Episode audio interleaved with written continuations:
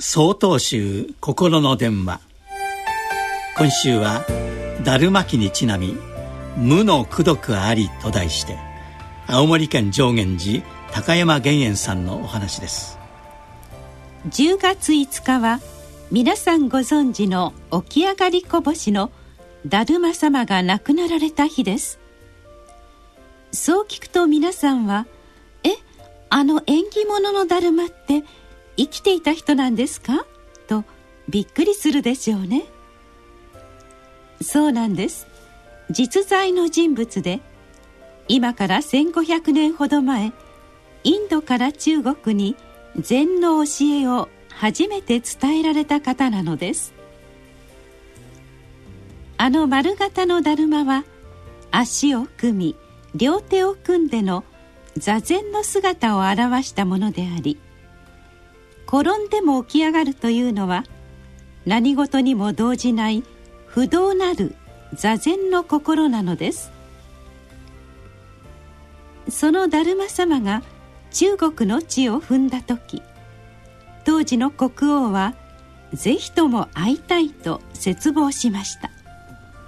それはたくさんのお寺やお堂を建て、厚く仏教に帰依していたからです。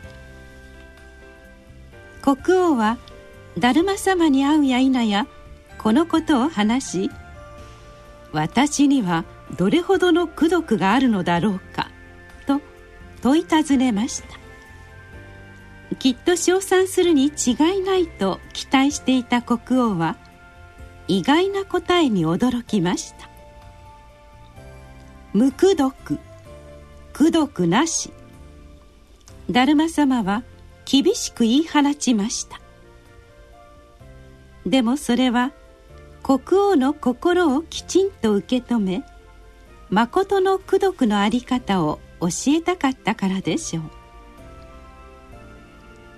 う。仏教の帰依とは、功徳を求めるものではなく、その心と行い自身にすでに功徳そのものが備わっているのです。国王はそこが分からず、あるなしにこだわり、心が動いていました。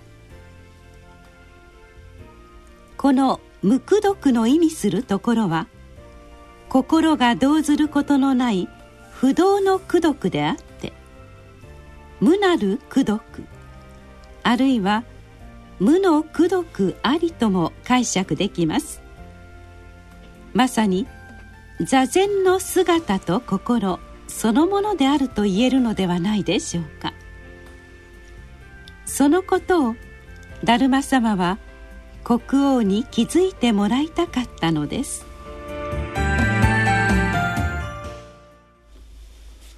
10月9日よりお話が変わります。